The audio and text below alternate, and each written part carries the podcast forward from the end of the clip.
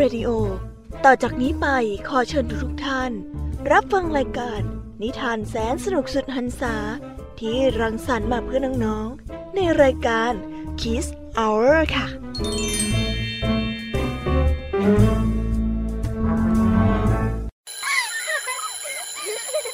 โรงเรียนเลิกแล้วกลับบ้านพร้อมกับรายการ Kids Hours โดยวัญญาชยโย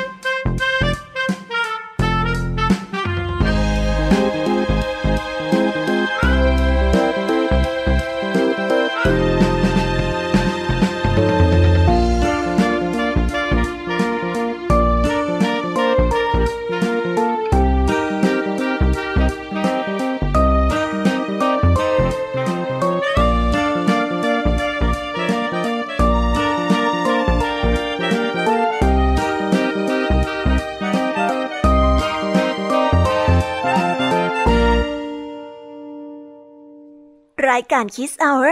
กลับมาพบน้องๆออีกแล้วจ้า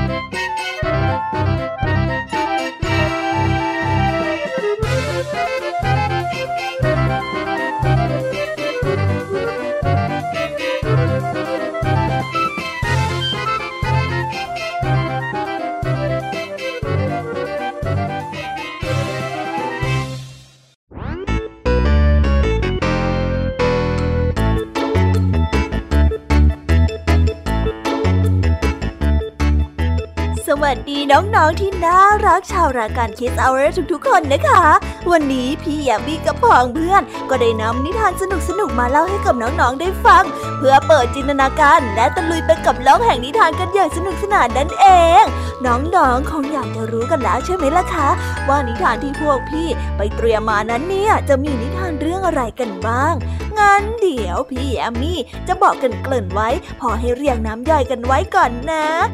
วันนี้นะคะคุณครูไหวใจดีของเราก็ได้จัดเตรียมนิทานทั้งสองเรื่องมาให้พวกเราได้ฟังกัน ซึ่งในนิทานเรื่องแรกของคุณครูไหวนี้ มีชื่อเรื่องว่า กิ่งไม้กายสิทธิ์ ต่อกันด้วยเรื่อง หนูกัดหิน ส่วนเรื่องราวจะเป็นยังไงนั้น เราต้องไปรอติดตามรับฟังกันในช่วงของคุณครูไหวใจดีกันนะคะ ส่วนพี่ยามนี้เล่าให้ฟังกันในวันนี้ ก็ไม่ยอมน้อยน้าคุณครูไหวค่ะ ได้จัดเตรียมนิทานทั้งสามเรื่องสามรสมาฝากกันแน่ ในนิทานเรื่องแรกของพี่ยามีนี้ มีชื่อเรื่องว่า ขโมยไก่ ต่อกันด้วยเรื่องขมิ้นน้อยผู้อารี และปิดท้ายด้วยเรื่อง ดวงส่วนเรื่องราวของนิทานทั้งสามเรื่องนี้จะเป็นอย่างไร เราก็ต้องเอาไว้ไปรอติดตามรับฟังกันในช่วงของพี่ยามีเล่าให้ฟังกันนะคะ วันนี้ค่ะลุงทองดีกับเจ้าจ้อยก็ได้เตรียมนิทานสุภาษิตมาฝากพวกเรากันอีกเช่นเคย ซึ่งในวันนี้นะคะ มาพร้อมกับสำนวนที่ว่า ไข่ในหิน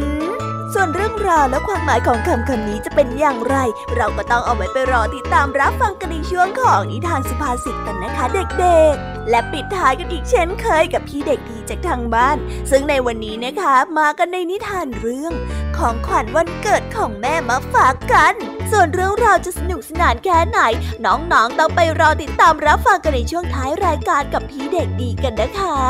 โอ้โห เป็นยังไงล่ะ แค่ได้ยินแค่ชื่อเรื่องนิทานก็น่าสนุกแล้วใช่ไหมล่ะคะเด็กๆ พี่ยามีก็ตื่นเต้นที่อยากจะรอฟังนิทานที่แสนสนุกที่พวกเรารออยู่ไม่ไหวแล้วล่ะค่ะ มีแต่เรื่องที่น่าฟังทั้งนั้นเลยนะคะเนี่ย เอาละค่ะ งั้นเรามาเตรียมตัวเตรียมใจไปให้พร้อมกับการไปตะลุยในโลกแห่งนิทานกันเลยดีกว่า ตอนนี้เนี่ยคุณครูไหวได้มารอน้องๆอยู่ที่หน้าห้องเรียนแล้วค่ะ ถ้าหากว่าน้องๆพร้อมกันแล้ว งั้นเรามานับถอยหลังพร้อมๆกันเลยดีกว่าค่ะสามสองหนึ่ง let's go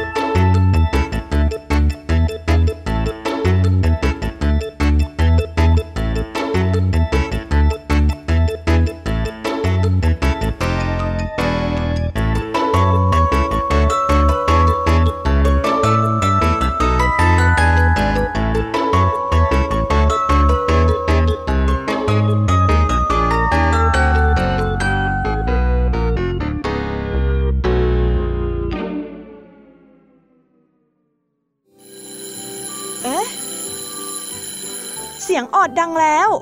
อุ้ยต้องไปเข้าเรียนแล้วล่ะค่ะ ไม่รอช้า เราไปหาคู่ไหวกันเถอะ ไปกันเลย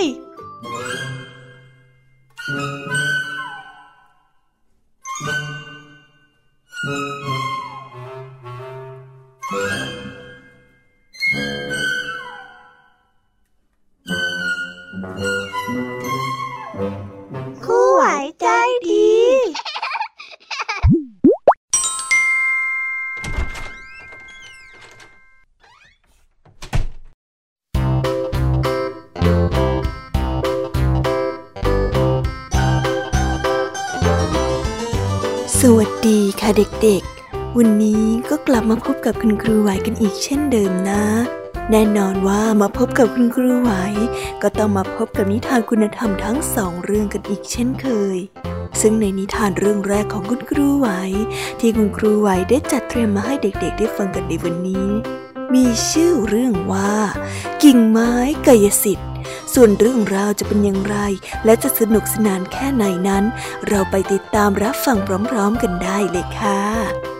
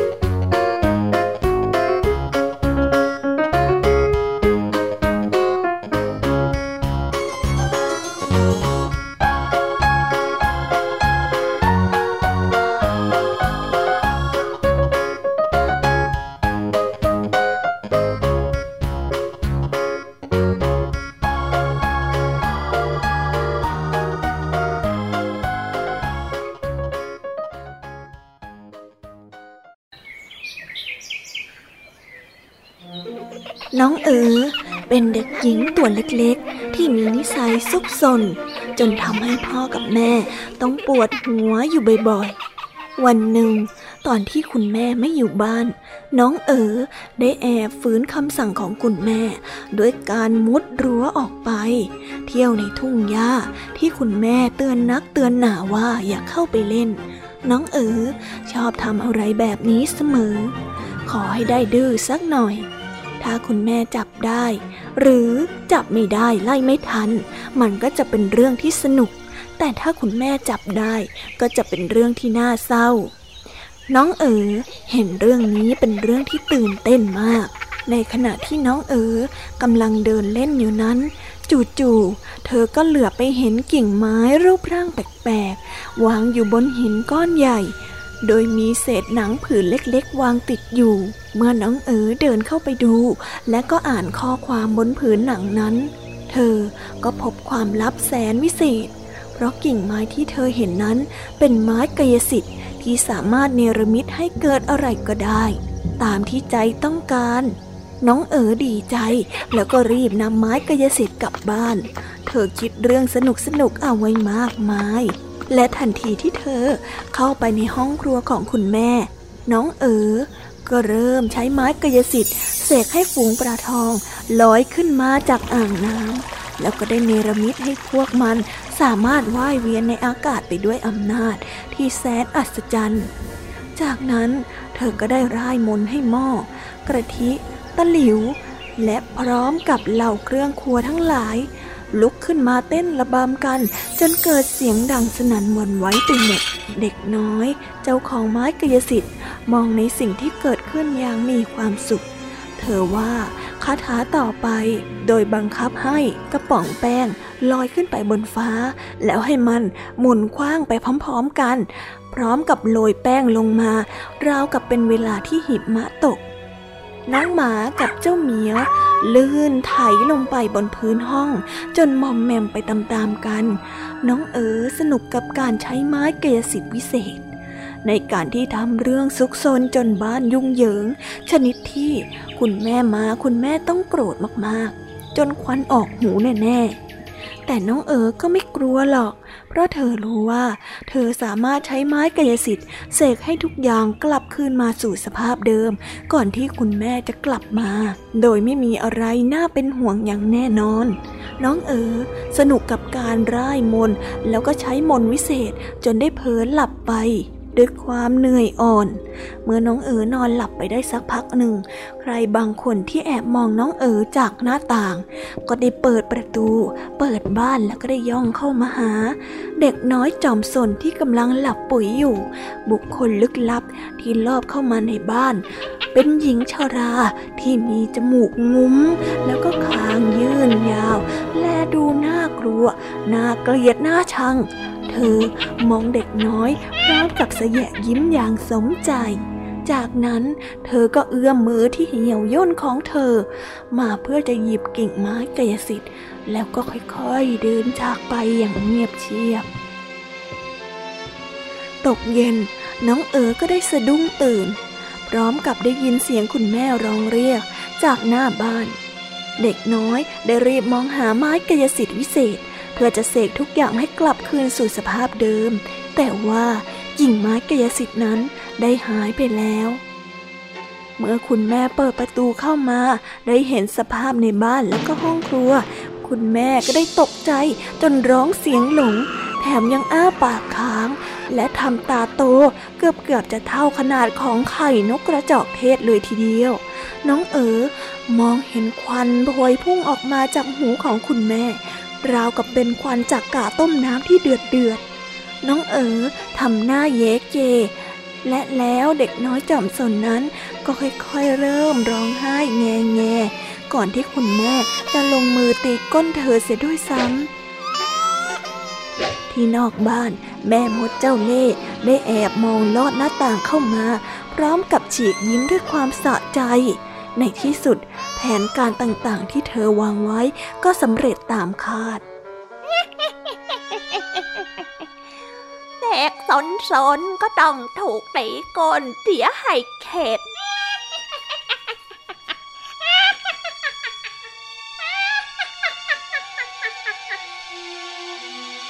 แม่มด หัวเราะในลำคอ จากนั้นก็ขี่ไม้กวาดของเธอ แล้วก็ทะยานขึ้นสู่ท้องฟ้า เพื่อหาโอกาสแกล้งเด็กซนทั้งหลาย ให้ได้รับบทเรียนที่สาสมต่อไป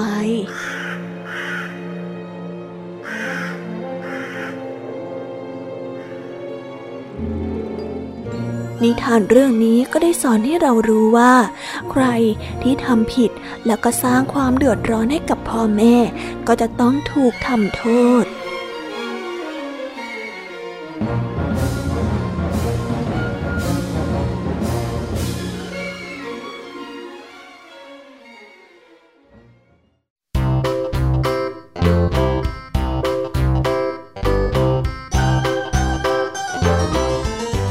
แล้วก็จบกันไปเป็นที่เรียบร้อยแล้วนะคะสำหรับนิทานในเรื่องแรกของคุณครูไหว เป็นยังไงกันบ้างล่ะคะเด็กๆ สนุกกันหรือเปล่าเอ่ยถ้าเด็กๆสนุกเนี่ยงั้นเราไปต่อกันในนิทานเรื่องที่สองของคุณครูไหวกันเลยนะคะ ในนิทานเรื่องที่สองของคุณครูไหวนี้ มีชื่อเรื่องว่า หนูกัดหิน ส่วนเรื่องราวจะเป็นอย่างไร และหนูมากัดหินได้จริง ๆ หรือไม่ เราไปฟังนิทานเรื่องนี้พร้อม ๆ กันได้เลยค่ะ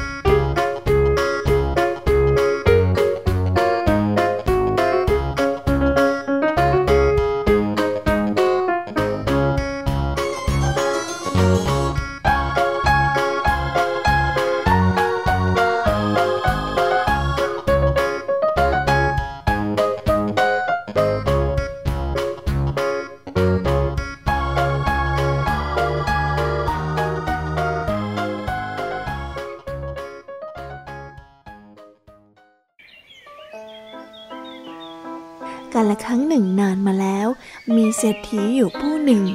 เขาได้มีลูกชาย เป็นคนที่ไม่รักดี ชอบแต่จะเที่ยว กิน เล่นแล้วก็เลี้ยงเพื่อนฝูง ไม่เคยนึกและก็ไม่เคยที่จะทำมาหากินอะไรเลยบิดามารดาจะว่ากล่าวตักเตือนอย่างไร ก็หาได้เชื่อฟังไม่ ในที่สุด เศรษฐีคนนั้นก็ตรอมใจตาย แต่ก่อนที่จะตายไปนั้น ได้เอาเงินกับทองไปใส่ไว้ในตุ่มยางละตุ่มและฝังไว้ และด้วยคุณงามความดีของเขาที่ได้สั่งสมมา ส่งผลให้เศรษฐีได้ไปเกิดเป็นเทวดา ส่วนลูกของเศรษฐี เมื่อบิดาตายไปแล้วก็ยิ่งดีใจใหญ่ เอาแต่ใช้เงินเลี้ยงเพื่อน เที่ยวเตรเสเพสนุกสนานไปวันๆ ใช้เวลาไม่นาน เงินก็หมดลงเพื่อนฝูงที่เคยห้อมล้อมไปมาหาสู่กัน ก็ได้หายหน้าไปทีละคนทีละคน วันต่อมา มีเพื่อนไปชวนกินเลี้ยงตามปกติ โดยได้กำชับกับลูกเศรษฐีว่า ถ้าคิดจะไปกินเลี้ยงจริง ๆ ก็ให้เอาไก่ไปร่วมกินเลี้ยงด้วยตัวหนึ่ง ลูกเศรษฐีอยากไปกินเลี้ยงมาก ถึงแม้ว่าตนจะไม่มีเงินแล้ว ก็ยังดิ้นรนขวนขวายหาไก่ได้มาตัวหนึ่งจนได้ แล้วจึงจัดการลวกน้ำร้อน ถอนขนออก แล้วห่อใบตอง เตรียมตัวไปร่วมงานกินเลี้ยงนี้ ครันเดินออกมาได้ครู่หนึ่ง เพราะความเหน็ดเหนื่อย จึงแวะพักใต้ร่มไม้ที่อยู่ข้างทาง แล้วก็ได้เผลอหลับไปบังเอิญในที่นั้นมีอีกาตัวหนึ่งเกาะอยู่บนต้นไม้ ได้กลิ่นเนื้อที่โชยออกมาจากใบตอง มัน จึงได้บินลงมาแล้วก็โฉบเอาห่อใบตองนั้นไป เขาจึงต้องไปงานกินเลี้ยงมือเปล่า พอเดินมาถึงบ้านเพื่อนที่นัดกินเลี้ยงกันไว้ แล้วก็เล่าให้กับเพื่อนๆฟัง แต่กลับไม่มีใครเชื่อในคำพูดของเขาเลย ต่างคนก็ต่างคิดว่าเขาคงไม่มีปัญญาหาไก่มา จึงแต่งเรื่องขึ้นมาแก้ตัว แถมเขายังถูกเพื่อนฝูงในงานพูดจาเยาะเย้ยถากถางเอาเสียอีกด้วย ว่าไม่มีปัญญาหาไก่มา แล้วยังไปโทษอีกาอีก ลูกเศรษฐี ทั้งเจ็บใจและอาย ตัดสินใจจะไม่ไปร่วมวงกินเลี้ยงด้วย รีบเดินทางกลับบ้าน เมื่อถึงบ้านแล้วก็ยังน้อยใจไม่หาย นึกถึงเมื่อสมัยอดีตที่ตนยังมั่งมีมีเพื่อนฝูงล้อมหน้าล้อมหลัง แล้วก็ยังเกิดความเสียใจ กินไม่ได้นอนไม่หลับ ร่างกายผายผอมลง ฝ่ายเทวดาพ่อแม่เห็นอาการของลูกดังนั้น ก็อดที่จะสงสารเสียไม่ได้ จึงมาเข้าฝันลูกว่า นั่นแหละลูกเอ๋ยเมื่อพ่อแม่ยังอยู่ก็ได้สอนเจ้าไปแล้ว เรื่องการใช้เงินใช้ทอง เมื่อยามลำบากยากจน ใครเขาจะมานับถือเจ้ากันล่ะ พูดเรื่องจริงก็กลายเป็นเรื่องหลอกได้ ขอให้เจ้า จงรู้สึกตัว แล้วกลับไปปรับปรุงตัวสมัย เดี๋ยวครั้งนี้ พ่อกับแม่จะช่วยเจ้าเอง ในความฝันนั้น ลูกเศรษฐีเองก็คิดได้ จึงได้ออกปากสัญญากับพ่อแม่ว่า ต่อไปนี้จะเลิกประพฤติตนเช่นเดิม แล้วจะปรับปรุงตัว จะตั้งใจทำมาหากิน ก่อร่างสร้างตัว เลี้ยงตัวเองให้มีเงินพอ จะไม่ยอมให้ใครมาดูถูกตนได้อีกต่อไปเมื่อเทวดาพ่อแม่ได้ฟังดังนั้นจากลูกก็พอใจเป็นยิ่งนัก เมื่อลูกสัญญาว่าจะกลับตัวเป็นคนดี จึงได้บอกที่ซ่อนของตุ่มเงินและตุ่มทอง ให้ในฝันนั่นเองพอลืมตาตื่นขึ้นมา ลูกเศรษฐีก็รีบไปขุดหาตุ่มเงินตุ่มทองตามในฝัน ก็พบตุ่มเงินตุ่มทองจริงตามฝัน จึงได้นำเงินในตุ่ม มาทำทุนตั้งอกตั้งใจทำมาหากินอย่างขยันขันแข็ง ไม่นานก็กลับฟื้นตัวขึ้นมาได้ พอมีฐานะขึ้นมาอีก เพื่อนที่เคยหนีหายไป ก็เริ่มกลับเข้ามาคบค้าสมาคมเพิ่มขึ้นทุกวัน ลูกเศรษฐียังคงจดจำวันที่ถูกเพื่อนฝูงเยาะเย้ยได้ไม่ลืมเลือน อยู่มาวันหนึ่ง ลูกเศรษฐีได้เห็นโอกาสจึงชวนเพื่อนมากินเลี้ยง เหมือนเมื่อยังร่ำรวยอย่างแต่ก่อน เพื่อนฝูงต่างก็มากันพร้อมหน้าพร้อมตากัน และในขณะที่กินเลี้ยงกันอยู่อย่างสนุกสนานเฮฮากันอยู่นั้น ลูกเศรษฐีได้นำมีดเหี้ยนๆที่มีแต่ด้ามเท่านั้น มาให้เพื่อนดูเล่มหนึ่ง พร้อมกับพูดขึ้นมาว่าแหมมันอัศจรรย์จริง ๆ เลยเนี่ย มีดเล่มนี้เพิ่งซื้อมาใหม่แท้ๆทิ้งไว้แค่ข้ามคืน หนูกลับมากัดเสียหมดจนเหลือแค่เท่านี้เอง บรรดาเพื่อนฝูงทั้งหลาย เมื่อได้ยินดังนั้น ก็รับคำเชื่อตามคำพูด บางคนก็ประสมลมว่า เป็นจริงเหมือนที่เพื่อนพูดเลย หนูนี่มันร้ายกาจนัก มีดของเราก็เคยโดนแทะเหมือนกับมีดของเพื่อนเลยเหี้ยนเหมือนกันอย่างนี้ไม่มีผิดเฮ้ยเจ้าหนูพวกนี้นี่มันแย่จริง ๆ เลยเชียวฝ่ายลูกเศรษฐีเมื่อได้ยินดังนั้นก็คิดขึ้นมาได้ว่า ยามเมื่อเรายากจนก็มักจะถูกคนดูถูก ถ้อยคำที่เราพูดออกมา ก็ไม่มีน้ำหนักอะไรเลย ต่อให้เราพูดความจริงสักแค่ไหน ก็ไม่เห็นว่าจะมีใครเชื่อ แต่พอเรารวยขึ้นมาเท่านั้นแหละ จะพูดอย่างไร จะจริงหรือเท็จ ก็มีคนยอมรับนับถือทั้งนั้นฮ้ยมนุษย์หนอมนุษย์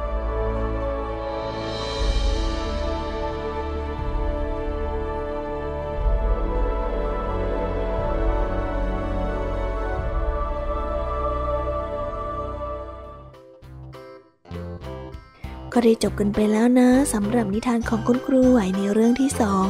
เป็นยังไงกันบ้างคะ จากที่ได้ฟังกันไปแล้วเนี่ยจะเห็นได้ว่าเจ้าลูกเศรษฐีเนี่ยแต่ก่อนเคยเป็นคนที่เซเพลไม่เอาจริงเอาจังกับเรื่องการงาน แต่เป็นยังไงคะ พอโดนเพื่อนล้อ โดนเพื่อนเยาะเย้ยก็กลับมากลับตัวกลับใจเป็นคนดี ก่อร่างสร้างตัวจนมีฐานะอีกครั้ง คนเราเนี่ยนะทำผิดพลาดก็ต้องกลับมาดีอีกครั้งได้เหมือนกันค่ะ เอาเป็นว่า ในตอนนี้เนี่ย พี่แยมมี่ในช่วงต่อไปกำลังรอเด็กๆกันอยู่แล้วละค่ะ งั้นเอาเป็นว่าคุณครูก็ขอส่งต่อช่วงเวลานี้ให้กับพี่แยมมี่กันเลยนะคะ และวันนี้คุณครูก็ต้องขอกล่าวคำว่า สวัสดีค่ะ บ๊ายบาย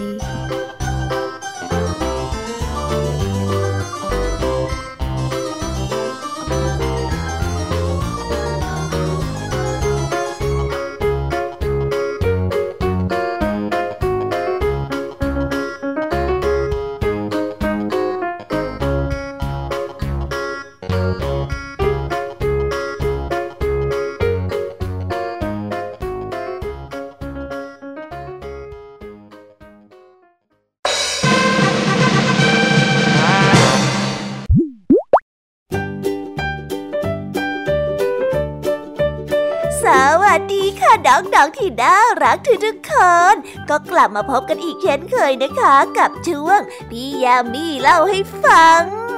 ในวันนี้นะคะพี่ยามีได้ได้จัดเตรียมจัดหนักจัดเต็มพกนิทานมาฝากน้องๆกันถึงสามเรื่องสามรสค่ะ ในนิทานเรื่องแรกของพี่ยามีดีมีชื่อเรื่องว่าขโมยไก่ ส่วนเรื่องราวจะเป็นอย่างไรและจะสนุกสนานแค่ไหนนั้นเราไปติดตามรับฟังกันได้เลยค่ะ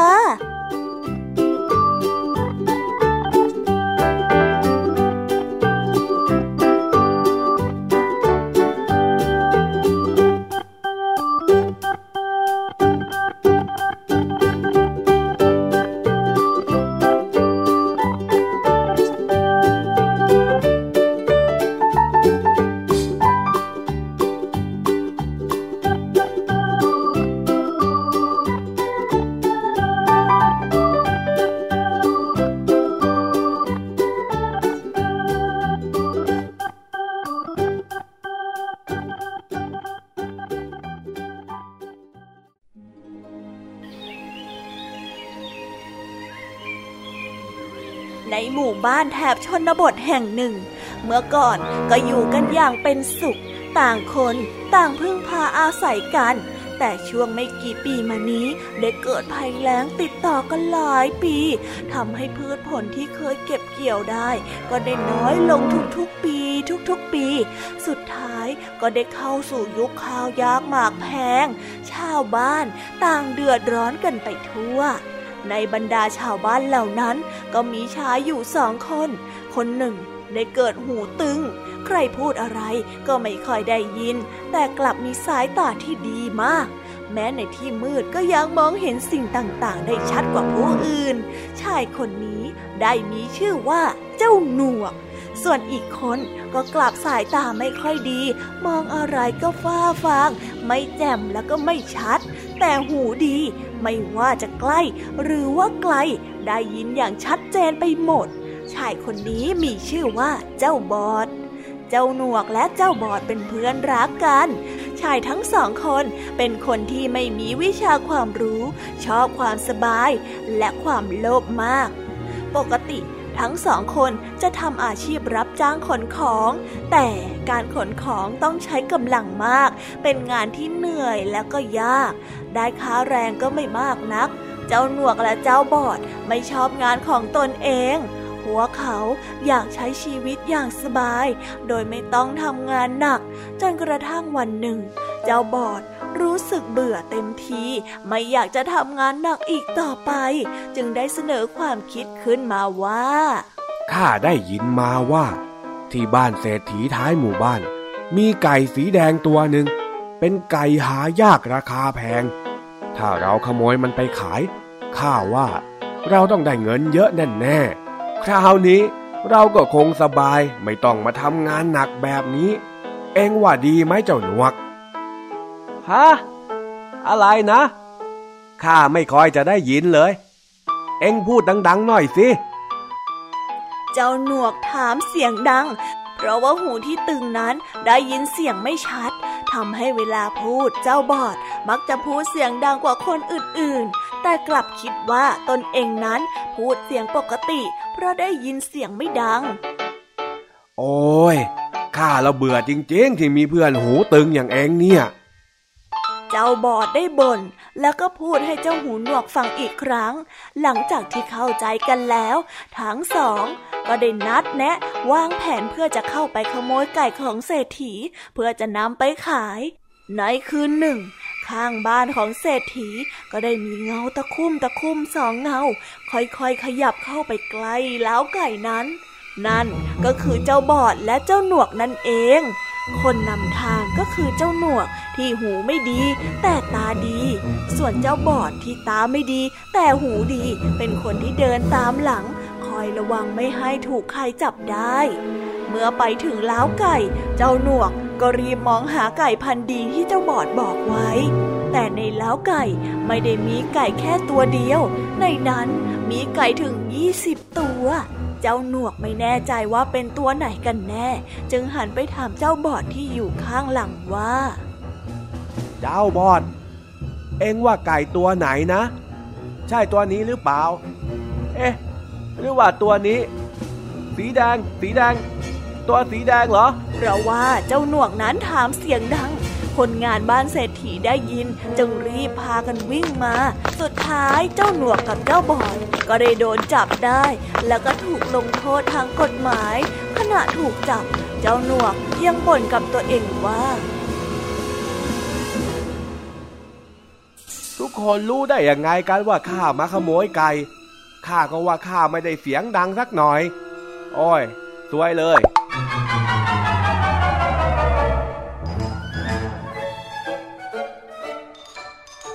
นิทานเรื่องนี้ก็ได้สอนให้เรารู้ว่า การขโมยของของผู้อื่นเป็นสิ่งที่ไม่ควรกระทำ คนเราควรใช้ชีวิตด้วยความซื่อตรงทำอาชีพสุจริต ไม่ควรโลภ อยากได้อยากมีของที่ไม่ใช่ของตน แม้จะอยู่ในสถานการณ์ที่ยากลำบากก็ตาม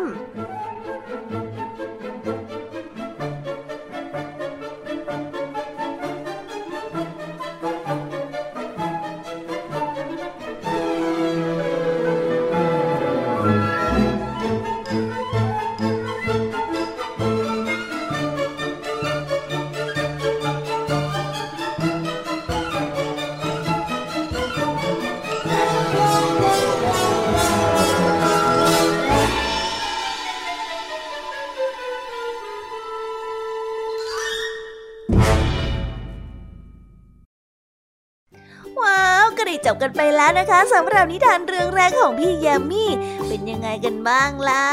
สนุกกันละสิอะอะอะงั้นเรามาต่อกันที่นิทานเรื่องที่สองกันต่อเลยนะคะ นิทานเรื่องที่สองนี้มีชื่อเรื่องว่า ขมิ้นน้อยผู้อารีที่มาเป็นเพื่อนกับลิงกันได้ เอ๊ะมาเป็นเพื่อนยังไงกันนั้น สงสัยเหมือนพี่แยมมี่กันใช่ไหมล่ะคะ งั้นไปฟังพร้อมๆกันเลยค่ะ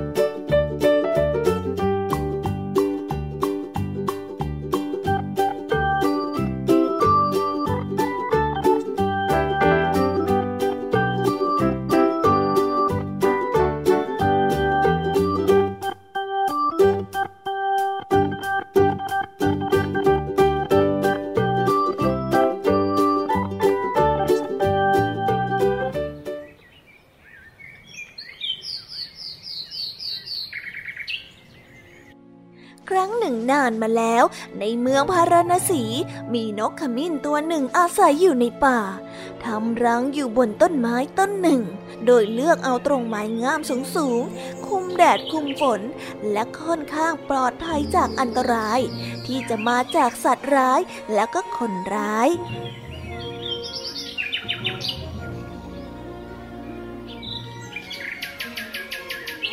เจ้านกขมิ้นเหลืองอ่อน นอนอยู่บนรังอย่างสงบสุขเรื่อยมาคราวหนึ่ง ได้เกิดฝนตกชุกติดต่อกันมาหลายวัน จนน้ำฉ่ำฟ้า ชุ่มพื้นดิน ไม่ว่าฝนจะตกมาหนัก หนาแค่ไหน ก็ไม่ทำให้เจ้านกขมิ้นเดือดร้อนอะไรเลย เพราะหลังของมัน คุ้มครองป้องกันลมและฝนได้เป็นอย่างดี ที่ใกล้ๆของรังนกขมิ้น ได้มีลิงตัวหนึ่ง หลับแล้วก็หลบฝนอยู่ แต่ก็หลบไม่พ้น มันจึงได้เปียกปอนไปทั้งตัว นั่งสั่นงันงก เจ้านกขมิ้นจึงอดสงสารไม่ได้ ก็ได้เอ่ยถามไปว่าพี่ลิงจ๋าท่าน ลักษณะเหมือนอย่างมนุษย์ แต่ทำไมจึงไม่สร้างบ้านอยู่อย่างมนุษย์นะจ๊ะ มาทนตากฝนอยู่ทำไม ลิงจึงตอบนกขมิ้นไปว่า เมื่อก่อนเนี่ยฉันอาศัยอยู่ในถ้ำซึ่งมีอาหารแล้วก็น้ำอยู่รอบๆบบริเวณถ้ำแต่ตอนเนี้ยได้มีลิงแม่ลูกอ่อนหลายตัวมาอาศัยอยู่ ฉันสงสารแม่ลูกอ่อนเหล่านั้นน่ะ ไม่อยากจะแย่งอาหาร ฉันก็ต้องมาหาที่อยู่ใหม่ แต่ยังไม่ทันได้ทำที่อยู่อาศัยเลย ฝนก็ตกลงมาหลายวัน แต่ถ้าฝนหยุด ฉันอยากจะทำที่อยู่ใกล้ๆกับเจ้าได้ไหมนกขมิ้นน้อยได้ตอบว่า ได้ที่จ้าพี่ลิง เพราะฉันน่ะก็อยู่คนเดียวไม่มีเพื่อนหรอก พ่อกับแม่ฉันก็ตายไปหมดแล้วน่ะ ลิงดีใจและได้ลงมือทำที่อาศัยให้ใกล้กับรังของนกขมิ้น จากนั้นลิงกับนกขมิ้นก็ได้เป็นเพื่อนที่ดีต่อกัน ช่วยกันคิดแก้ปัญหา หรือเมื่อมีความทุกข์ก็ปรึกษาแล้วก็ร่วมกันคิดแก้ไขปัญหากัน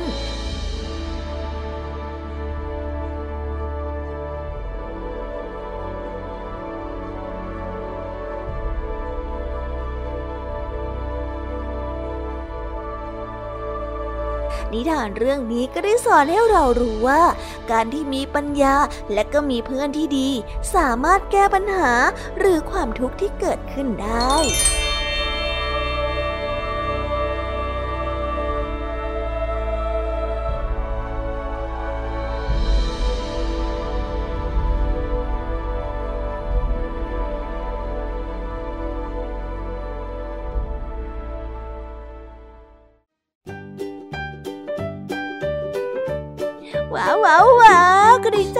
แล้วนะคะสำหรับนิทานเรื่องที่สองของพี่แยมมี่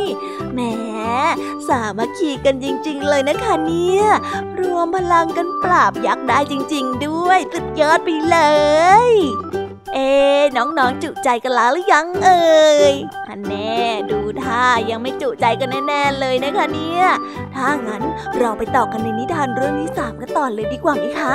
ในนิทานเรื่องนี้เป็นเรื่องของคู่สีที่ต่างก็เติมเต็มให้กันและกัน ที่มีชื่อเรื่องว่า ดวง เอเรื่องราวจะเป็นยังไงนั้น งั้นเราไปฟังพร้อมๆกันได้เลยค่ะ ไปฟังกันเลย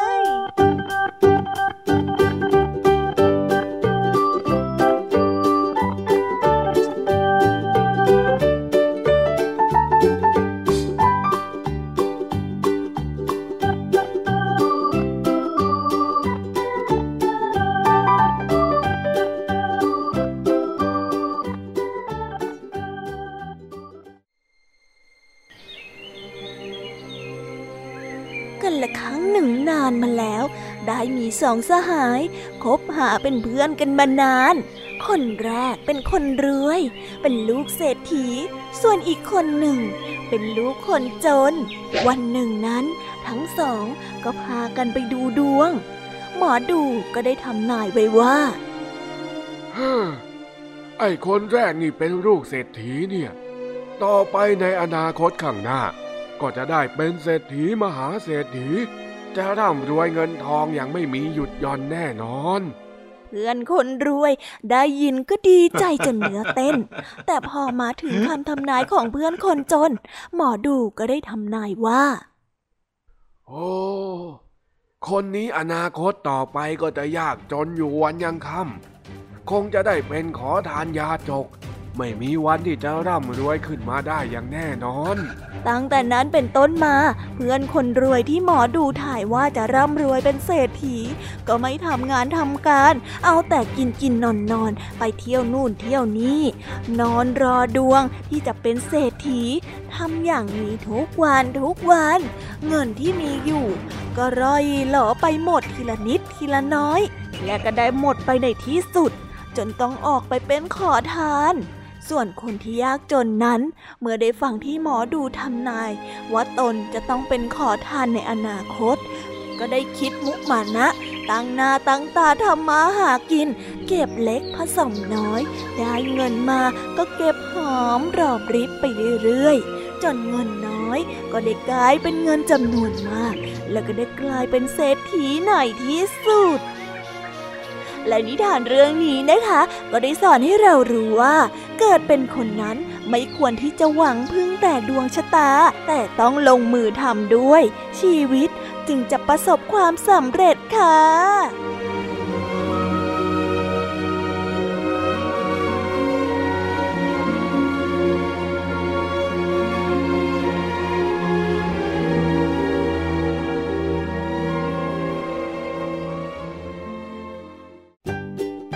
และแล้วก็ได้จบกันไปแล้วนะคะสำหรับนิทานทั้งสามเรื่องของพี่ยามีเป็นยังไงกันบ้างฟังกันซะจุใจกันเลยละสิคะ แต่ยังไม่หมดแต่เพียงเท่านี้นะ เพราะว่าเจ้าจ้อยกับลุงทองดีเนี่ยมาสกิดบอกพี่แอมมี่ค่ะว่า รีบส่งน้องๆมาในช่วงต่อไปกันเร็ว งั้นตอนนี้เนี่ยพี่แอมมี่ก็ต้องขอส่งต่อให้น้องๆ ไปพบกับลุงทองดีแล้วก็เจ้าจ้อยในช่วงต่อไปกันเลยนะคะ ในช่วงนิทานสุภาษิต แต่ว่าตอนนี้เนี่ยพี่แอมมี่ก็ต้องขอตัวไปพักผ่อนก่อนนะคะ เดี๋ยวมาพบกันใหม่ในช่วงท้ายรายการค่ะ ตอนนี้เนี่ยไปหาลุงทองดีกันเลย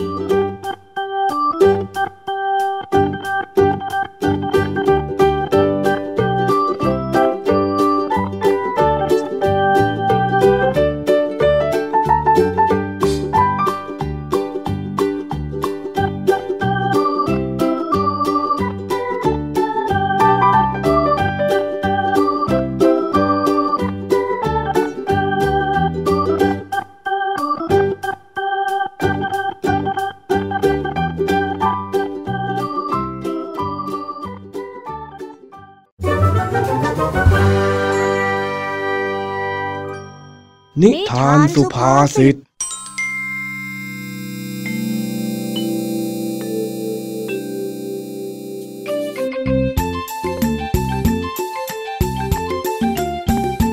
ลังจากที่เจ้าสีนวลได้คลอดลูกออกมาห้าตัว เจ้าจ้อยก็มาวนเวียนที่บ้านของลุงทองดีบ่อยมาก มากขึ้นกว่าเดิม สาเหตุก็เป็นเพราะตื่นเต้น อยากจะมาเล่นลูกแมว จึงได้เห่อกับลูกแมวคลอกนี้เป็นพิเศษ เอ้ยเอ้ยเจ้าแมวน้อยร้องกันละงมเชียวนะ อยากกินนมไหมเอ๊ะ หรือว่าอากาศร้อนงั้น เดี๋ยวพี่จ้อยจะพัดให้นะน่ารักจังเลยอะพวกแกเนี่ยเมียวเมียวเมียวเมียวเมียวเมียวแม่เจ้าจ้อย ตั้งแต่นางสีนวลคลอดลูก เอ็งก็ไม่พูดไม่จากับข้าเลยนะเนี่ยอะก็มันน่ารักนี่จ้าก็จ้อยอะคุยกับลุงทองดีมาเยอะแล้วด้วย ส่วนน้องๆ เนี่ยเขาเพิ่งออกมาเจอโลกจ้อยกันเลยต้องต้อนรับหน่อยสิจ๊ะใช่ไหมจ๊ะเมียวเมียวเมียวว้าเอ็งนี่มันเป็นเอามากแล้วนะไอ้จ้อย เอาหน่าลุงจ้อยขอเหินน้องๆเขาหน่อยนะน้องอันน้องเมียวเมียวแม่ มิวเรียกว่าน้องๆซะด้วย ก็น้องเขามาทีหลังนี่นะ นี่นะ เดี๋ยวจ้อยอาจจะทำหน้าที่เป็นเรื่องนี้ดีๆเดินและน้องๆให้ปลอดภัย เหมือนกับไก่ในหินเลยละเรื่องทั้งดีหืมเมื่อกี้นี้เอ็งพูดว่าอะไรนะ ก็ ไก่ในหินยังไงล่ะจ๊ะสำนวนไงลุงสำนวนนะโอ้พูดแค่เนี้ยทำเป็นไม่เข้าใจไปได้เน่เน่ ก่อนที่เอ็งจะมาข่มข้าน่ะ เอ็งพูดสำนวนนี้ให้ถูกซะก่อนเถอะเจ้าจ้อย อ้าว แล้วจ้อยพูดผิดตรงไหนอะจ๊ะ เอ็งดูปากข้านะไอ้จ้อย ไข่ในหิน ไข่ในหิน ไม่ใช่ไก่ในหิน อ้าว นี่จ้อยพูดผิดเหรอเนี่ยเขินจังเลยอะลุงทางดี ว่าแต่เอ็งรู้ความหมายใช่ไหมคำว่าไข่ในหินเนี่ย รู้จ้ะจ้อยรู้งั้นไหนเอ็งลองพูดให้ข้าฟังให้ชื่นใจสักหน่อยสิ ก็ไข่ในหิน ก็แปลว่า ของที่ต้องระมัดระวังทานุถนอมอย่างยิ่งยังไงล่ะจ๊ะแหม่แหม่แหม่ชื่นใจจริงๆ เจ้าสุนทรจอยอ้อแน่นอนอยู่แล้วจ้อยอะเก่งอยู่แล้วแหม่ได้ทีละเอาใหญ่นะเอ็งเนี่ย ใช่ไหมล่ะลุง จ้อยอะทั้งเก่ง แถมยังเป็นคนรักสัตว์และด้วย โตไปต้องไปประกวดคนดี สีบ้านนาป่าดอนได้แน่ๆเลยละจันลุงทองดีลุงทองดีว่าไหมจ๊ะน้องๆว่าไหมทันใดนั้น เจ้าสีนวลก็ได้ขู่ขึ้น แล้วเอาขาตะปบไปที่มือของเจ้าจ้อย จนเจ้าจ้อยตกใจ โอ้โอ้ยโอ้ยพี่ นวลมาขวนข้าทำไมเนี่ยฮะดีนะไม่เป็นอะไรมากทำไมเป็นแมวแบบนี้เนี่ยฮะสมนำหน้า ก็เองไปแย่ลูกมันนี่นะ เจ้าสีนวลน่ะ มันดูแลลูกมันเหมือนไข่ในหินยิ่งกว่าเองซะอีกอ่าก็จอยไม่รู้นี่นะ เห็นนั่งอยู่นิ่งๆก็ไม่นึกว่าจะห่วงอะ มันเป็นสัญชาตญาณของแม่นะเจ้าจ้อย เองอย่าไปถือสามันเลยจ๊ะว่าแต่อันนี้ลุงทองทีไม่มีนิทานมาเล่าให้จอยฟังเหรอจ๊ะ แล้วเองอยากให้มีไหมล่ะเฮ้ลุงก็น่าจะรู้คำตอบอยู่นี่นะ แม่ ถ้าพูดอย่างนี้ มันก็ต้องมีแล้วละอ้าวอ้าวตั้งใจฟัง เย้ ฟังฟัง กาละครั้งหนึ่งนานมาแล้ว มีแม่ไก่ตัวหนึ่ง ได้ออกไข่มาเป็นฟองแรก เมื่อมันเห็นความเปราะบางของไข่ มันจึงได้รู้ในทันทีว่าเปลือกไข่นี้ ช่างมีความอ่อนแอยิ่งนัก มันกังวลมาก เพราะไม่เคยมีไข่มาก่อน มันจึงได้ไปขอพรกับเทวดา ขอให้ไข่นั้น มีความแน่นหนา เทวดาจึงได้เสกให้ไข่เข้าไปอยู่ในหิน ตั้งแต่นั้นมา ก็ไม่มีใครมาทำอันตรายกับไข่ได้เลย แต่ว่าวันแล้ววันเล่า แม่ไก่ตัวนี้ รอให้ลูกฟักออกมายังไง ลูกมันก็ไม่ฟักออกมาสักที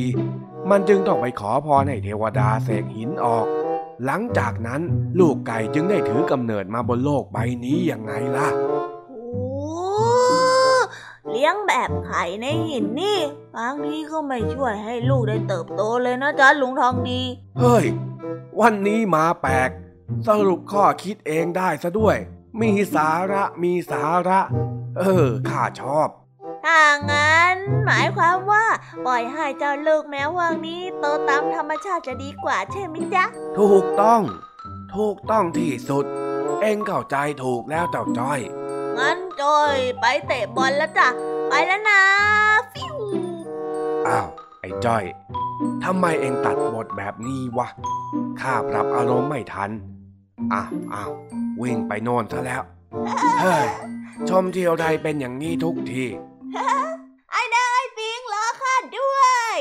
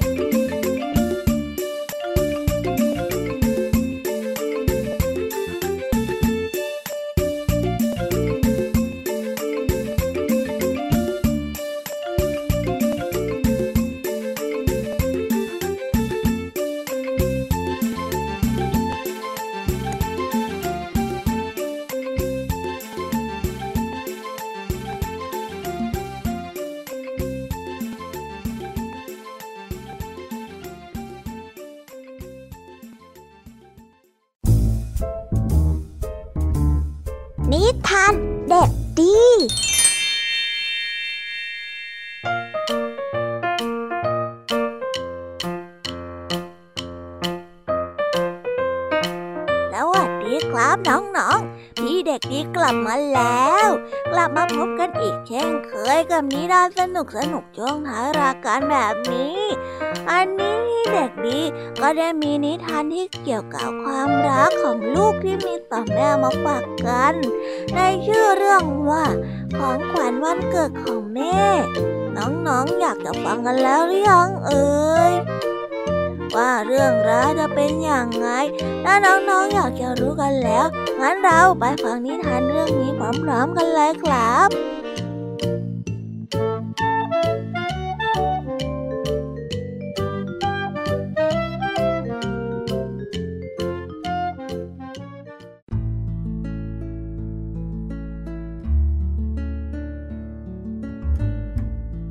มาแล้ว มีเด็กหญิงคนหนึ่ง ชื่อว่าน้องหญิง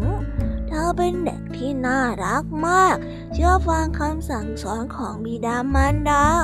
เมื่อถึงวันเกิดของแม่ น้องหญิงก็คิดจะหาของขวัญวันเกิดให้กับแม่ของเธอ เธอคิดอยู่นาน ก็ไม่รู้ว่าจะหาอะไร จึงจะถูกใจของแม่น้องหญิง น้องหญิงจึงตัดสินใจเดินทางออกไปนอกบ้านแต่เพียงลำพัง น้องหญิงเดินไปพบกับแม่ไก่ น้องหญิงถามแม่ไก่ว่า สวัสดีจ้าแม่ไก่ จะให้อะไรแก่ฉันเพื่อเป็นของขวัญวันเกิดของแม่ฉันได้ไหม กุ๊กกุ๊กกุ๊กโอ้ฉันให้ไข่ไก่เป็นของขวัญก็แล้วกันนะจ๊ะ น้องหญิงก็ได้บอกไปว่า แม่ของฉันมีไข่ไก่แล้ว ขอบคุณมากค่ะ เมื่อเดินไปเรื่อยๆ น้องหญิงก็ได้พบกับแกะ จึงได้ถามแกะอีกว่า สวัสดีจ้าคุณแกะ คุณแกะมีอะไรจะให้ฉันเป็นของขวัญของแม่หรือเปล่าจ๊ะ ฉันจะให้ขนเพื่อไปทอเป็นผ้าห่มให้แม่เธอก็แล้วกันนะแล้วแกะได้ตอบ แล้วน้องหญิงก็ได้ตอบไปว่า มากมากๆนะคะ แต่ว่า แม่มีผ้าห่มแล้ว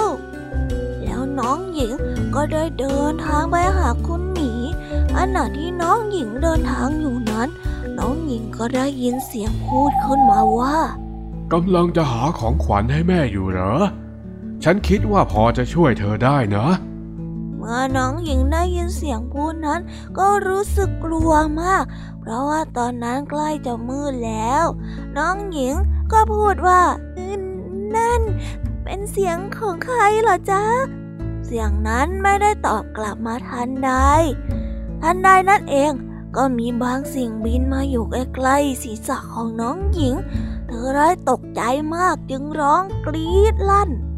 และก็ได้หันไปดู ก็เห็นว่ามีนกฮูกตัวหนึ่งเกาะอยู่บนกิ่งไม้ใกล้ๆเธอ นกฮูกก็ได้บอกเธอไปว่า ไม่ต้องกลัวนะ ฉันจะบอกให้ว่าเธอควรจะให้อะไรเป็นของขวัญของแม่เธอดี แล้วนกฮูกก็บินกระซิบบอกกับน้องหญิงที่หู เมื่อน้องหญิงได้ฟังก็ดีใจมากขอบคุณมากๆนะจ๊ะคุณนกฮูกขอบคุณจ้า แล้วเธอก็วิ่งกลับไปหาพ่อกับแม่ พอไปถึงบ้านน้องหญิงก็ได้ถามแม่ว่า แม่ แม่รู้หรือเปล่าจ๊ะว่าหนูไปทำอะไร เป็นของขวัญวันเกิดของแม่มาแม่ไม่รู้ดอกจ้ะว่าหนูออกไปทำอะไร แล้วน้องหญิงออกนอกบ้านไปพบอะไรมาบ้างละจ๊ะ แม่ก็ได้ถามน้องหญิงไป น้องหญิงก็ได้เล่าเรื่องราวให้แม่ฟัง แม่ก็ได้ถ่ายว่า ไข่ไก่ใช่ไหมจ๊ะหึไม่ใช่จ้ะน้องหญิงก็ได้ตอบไปว่า หรือเป็นผ้าห่มเอ่ยหึผิดจ้ะแม่ก็ได้ทายเท่าไหร่ ก็ทายไม่ถูก แม่เข้ามาใกล้ๆน้องหญิงสิจ๊ะ แล้วหนูจะบอกให้ แล้วน้องหญิง ก็กอดแม่แล้วก็บอกว่าสุขสันต์วันเกิดนะจ๊ะแม่ ขอให้แม่มีความสุขมากๆจ้ะแล้วหนูจะเป็นเด็กดีของแม่ตลอดไป แล้วน้องหญิงก็หอมแก้มแม่อีก แล้วแม่ก็ยิ้มด้วยความดีใจ แล้วก็ปลื้มใจมาก ว่าลูกเป็นคนดีของคุณพ่อคุณแม่ ก็ได้จบไปแล้วนะครับสำหรับนิทานของพี่เด็กดีที่ได้เตรียมมาเล่ากับน้องๆฟังกันในวันนี้ แม่ของน้องหญิงเนี่ย ดีใจสุดๆไปเลยนะครับ น้องหญิงก็เป็นเด็กที่ดีมากๆ เช่นเดียวกันแหมแม้แต่พี่เด็กดีก็เสียดายมากๆเลยล่ะครับ ที่เวลาของพี่เด็กดีก็ได้หมดลงไปแล้ว เอาเป็นว่าไว้พบกันใหม่กับพี่เด็กดีในครั้งหน้า เอาเป็นว่าเรามาพบกันใหม่ในครั้งหน้านะครับสำหรับวันนี้ที่เด็กๆก็ต้องขอตัวลากันไปก่อนแล้วครับบายบายสวัสดีครับ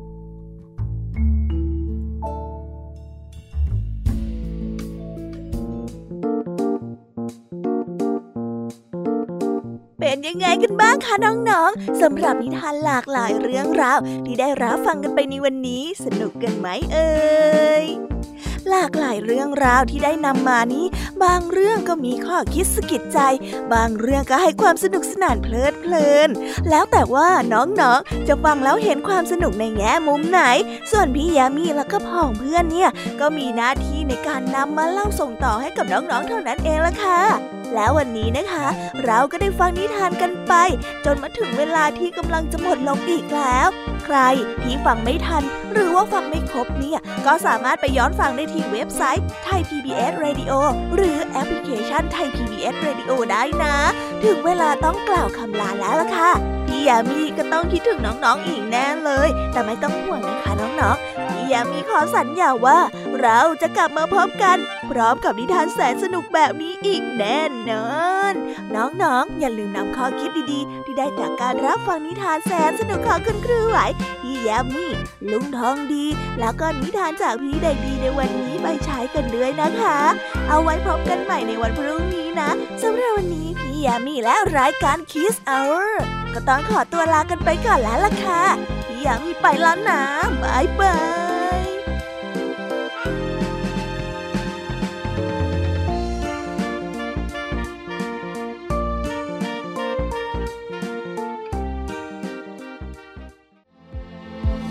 ตามรับฟังรายการย้อนหลังได้ที่ เว็บไซต์และแอปพลิเคชันไทย PBS Radio ไทย PBS Radio วิทยุข่าวสารสาระ เพื่อสาธารณะและสังคม